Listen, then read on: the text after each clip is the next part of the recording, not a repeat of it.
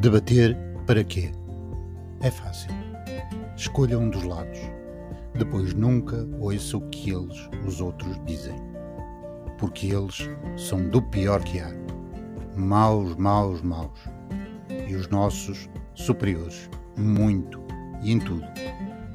Nós temos sempre razão. Mesmo quando não temos. Ou, principalmente quando não temos Trincheiras em vez de pontes. Um livro obrigatório. Bem, ala que se faz tarde. Boas leituras.